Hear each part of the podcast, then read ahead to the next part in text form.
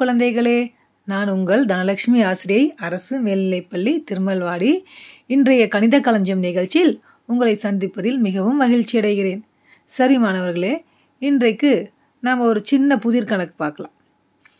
ஏழு நண்பர்கள் இருக்காங்க. இவங்க ஏழு பேரும் காட்டுக்குள்ளே ட்ரெக்கிங் போகிறாங்க அதாவது ஒரு காட்டுக்குள்ளே ஒரு பயணம் செய்கிறாங்க அப்போ நைட் ஆகிடுது அவங்க எல்லாம் என்ன பண்ணுறாங்க ஒரு டென்ட் அடித்து படுத்துடலான்னு படுக்கிறாங்க. அப்போ ரெண்டு நண்பர்களுக்கு ரெண்டு பேருக்கு வந்து தண்ணி ரொம்ப தாகம் அடிக்குது. அவங்க என்ன பண்ணுறாங்க ரெண்டு பேரும்? தண்ணி குடிக்கலான்னு சொல்லிட்டு ஒரு ஏரிக்கு போகிறாங்க தண்ணி குடிக்கும்போது ஆளுக்கு ஒரு பக்கமாக போயிருக்கிறாங்க.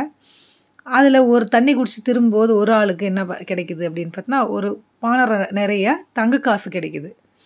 உடனே இவர் என்ன பண்ண நினைக்கிறாருன்னா யாருக்கும் கொடுக்காம இந்த தங்க காசை நாம்ளே எடுத்துக்கணும்னு ஐடியா போடுறார்.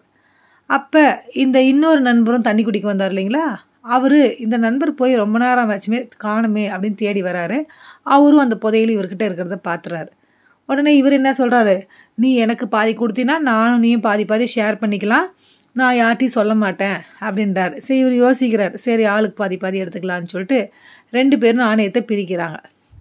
தங்க காசை பிரிக்கும் பொழுது ஈக்குவலாக பிரிக்கும் பொழுது ஒரு தங்க காசு மீந்துருது. அடுத்தது பார்த்தோம்னா இன்னொரு இன்னொருத்தர் நண்பர் என்ன பண்ணுறாரு அவங்க ரெண்டு பேரையும் காணுமேன்னு ஒருத்தர் தேடி வராரு. அப்போ அவரும் அந்த தங்க காசை புதையல பார்த்துடுறாரு உடனே அவர் என்ன சொல்கிறாரு அப்படின்னா இது மூணு பங்காக போட்டு எடுத்துக்கலாம் அப்படின்றாரு. சரி எல்லாருக்கும் சொல்கிறத விட மூணு பங்காக போடுறது பரவாயில்ல அப்படின்னு சொல்லிட்டு மூணு பங்காக பிரிக்கிறாங்க.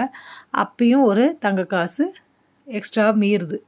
மூணு பங்கா ரெண்டு பங்காக போடும்போதும் ஒரு காசு மீந்துருச்சு.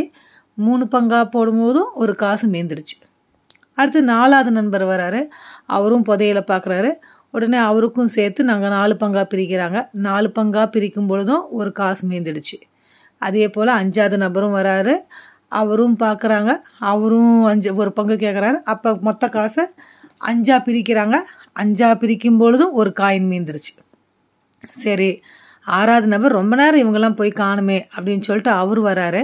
அவரும் தங்க காசை பார்த்துட்றாரு அவர் என்ன சொல்கிறாருன்னா இருக்கக்கூடிய தங்க காசை நம்ம ஆறு பேரும் பங்கு போட்டு எடுத்துக்கலாம் அப்படின்னு சொல்கிறாங்க ஆறாக பிரிக்கிறாங்க. ஆறாக பிரிக்கும் பொழுதும் அவங்கக்கிட்ட ஒரு காயின் மீந்துருது. சரி என்னடா இது ஒரு குழப்பமாகுது? எப்படி எத்தனை பங்கு போட்டாலுமே மீறுதேன்னு டென்ஷனாக இருக்கிறாங்க எல்லாம். அப்போ அந்த ஏழாவது நபர் வந்து என்ன பண்ணுறாரு எல்லாருமே இப்போ நாங்கள் ஒருத்தர் கூட காணுமே என்ன இருக்கும் அப்படின்னு சொல்லி அவங்கள பதட்டமாக தேடி வராரு. தேடி வரும்போது இவங்க எல்லாம் தங்க காசு வச்சிருக்கிறத பார்க்குறாரு ஸோ என்ன பண்ணுங்க? எனக்கும் பங்கு போட்டு கொடுங்க அப்படின்னு சொல்லிட்டு ஏழா பிரிங்க அப்படின்னு சொல்லிடுறாரு. என்ன கிடைச்சாலும் ஏழு பேருக்கும் நம்ம பங்கு போட்டுக்கணும். ஒன்றா தானே வந்தோம் அப்படின்றாரு. உடனே என்ன பண்ணுறாங்க அப்படின்னா எல்லா தங்க காசையும் ஏழு பேருக்கும் ஏழு பங்காக பிரிக்கிறாங்க. பிரிக்கும் பொழுது அப்போ அவங்கக்கிட்ட மீதி ஒரு காயின் கூட கிடையவே கிடையாது. இப்போ சரியாக போச்சு. அதாவது ரெண்டு பங்காக பிரிக்கும் போதும் ஒரு காயின் மீந்துச்சு. மூணு பங்காக பிரிக்கும் பொழுதும் ஒரு காயின் மீந்துச்சு.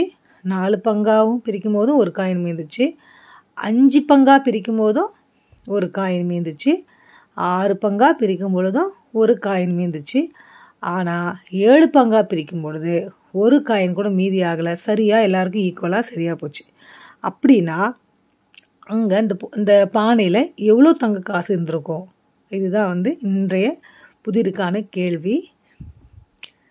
சரி மாணவர்களே இதுக்கான விடையை பார்க்கலாம். இதுக்கான விடை வந்து முந்நூற்றி ஒரு தங்க காசுகள் அந்த பானைக்குள்ளே இருந்துச்சு. அதாவது முந்நூற்றி ஒரு தங்க காசை ரெண்டாக பிரிக்கும் பொழுது நூற்றி ஐம்பது நூற்றி ஐம்பதாக பிரிக்கும் போது ஒரு காயின் மீறுது. மூணாக பிரிக்கும் போது நூறு நூறாக பிரிக்கிறாங்க ஒரு காயின் மீறுது. நாலாக பிரிக்கும் போது எழுபத்தஞ்சி எழுபத்தஞ்சி எழுபத்தஞ்சாக பிரிக்கும் பொழுது ஒரு காயின் மீந்துருது. அஞ்சாக பிரிக்கும் போது அறுபது அறுபதாக பிரிக்கிறாங்க அப்பயும் ஒரு காயின் மீறிடுது. ஆறாக பிரிக்கும் போது ஐம்பது ஐம்பதாக பிரிக்கும் பொழுது ஒரு காயின் மீறுது ஏழாக பிரிக்கும் பொழுது சரியாக எவ்வளோ பிரிக்கிறாங்க அப்படின்னு பார்த்தோம்னா அது ஆளுக்கு நாற்பத்தி மூணு நாற்பத்தி மூணு காயின்ஸ் வருது. மீதி ஒரு காயின் கூட அவங்களுக்கு மீறதே கிடையாது. சரி மாணவர்களே இன்றைய தகவல் உங்களுக்கு பயனுள்ளதாக இருக்கும் நம்புகிறேன் மீண்டும் அடுத்த கணித களஞ்சியம் நிகழ்ச்சியில் உங்களை சந்திக்கிறேன். நன்றி வணக்கம்.